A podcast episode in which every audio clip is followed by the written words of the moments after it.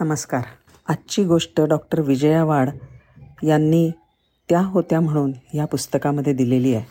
आपल्या स्वातंत्र्यासाठी अनेक अज्ञात अनाम धीट गृहिणींनी योगदान दिलं आहे सौ. अन्नपूर्णा केळकर यांचे पती स्वातंत्र्य लढ्यामध्ये भूमिगत होते. ह्या धीट स्त्रीच्या आयुष्यातला हा वेधक प्रसंग आहे. सुग्रास अन्नाच्या सुवासानं सारं तळघर घमघमलेलं होतं. गरम गरम भात त्याच्यावर पिवळी धम्मक डाळ आणि साजूक तुपाची धार. उकडीचे मोदक आणि फणसाची भाजी. असा खासा बेत होता. वहिनी किती कष्ट घेतलेत.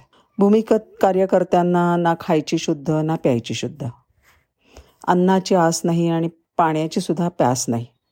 फक्त एकच ध्यास वंदे मातरम अन्नपूर्णा वहिनी म्हणाली. तिचा पती असाच महिनोन महिने भूमिगत होता. त्यांच्या पोटी कसले अन्न पडत असेल तिला मोठी काळजी वाटत असे.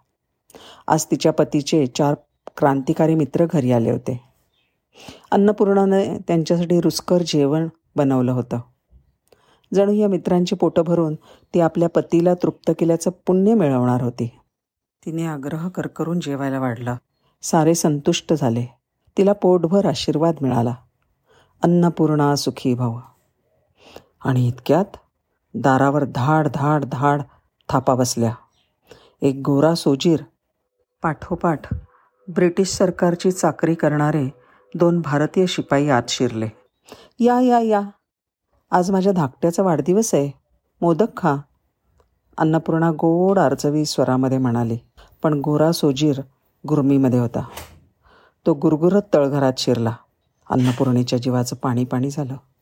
हाती लाटणं घेऊन ती मागे गेली आणि टाणकन गोऱ्या सोजीराच्या डोक्यात तिने लाटणं हाणलं. इतक्या जोरात की तिच्या की त्याच्या डोळ्यापुढे काजवेत चमकले. आणि तो धाडकन खाली पडला. मुसक्या बांधा त्याच्या आणि अंगणातून पार जंगलात नेऊन टाका ती भारतीय शिपायांना म्हणाली. तुम्ही ती वर्दी घातलीत तरी आतलं हृदय कुठे मिळ बदलून मिळणार आहे तुम्हाला? त्यावर तर फक्त भारतमातेचाच हक्क आहे.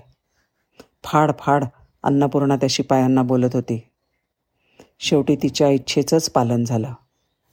क्रांतिकारक सही सलामत परतले.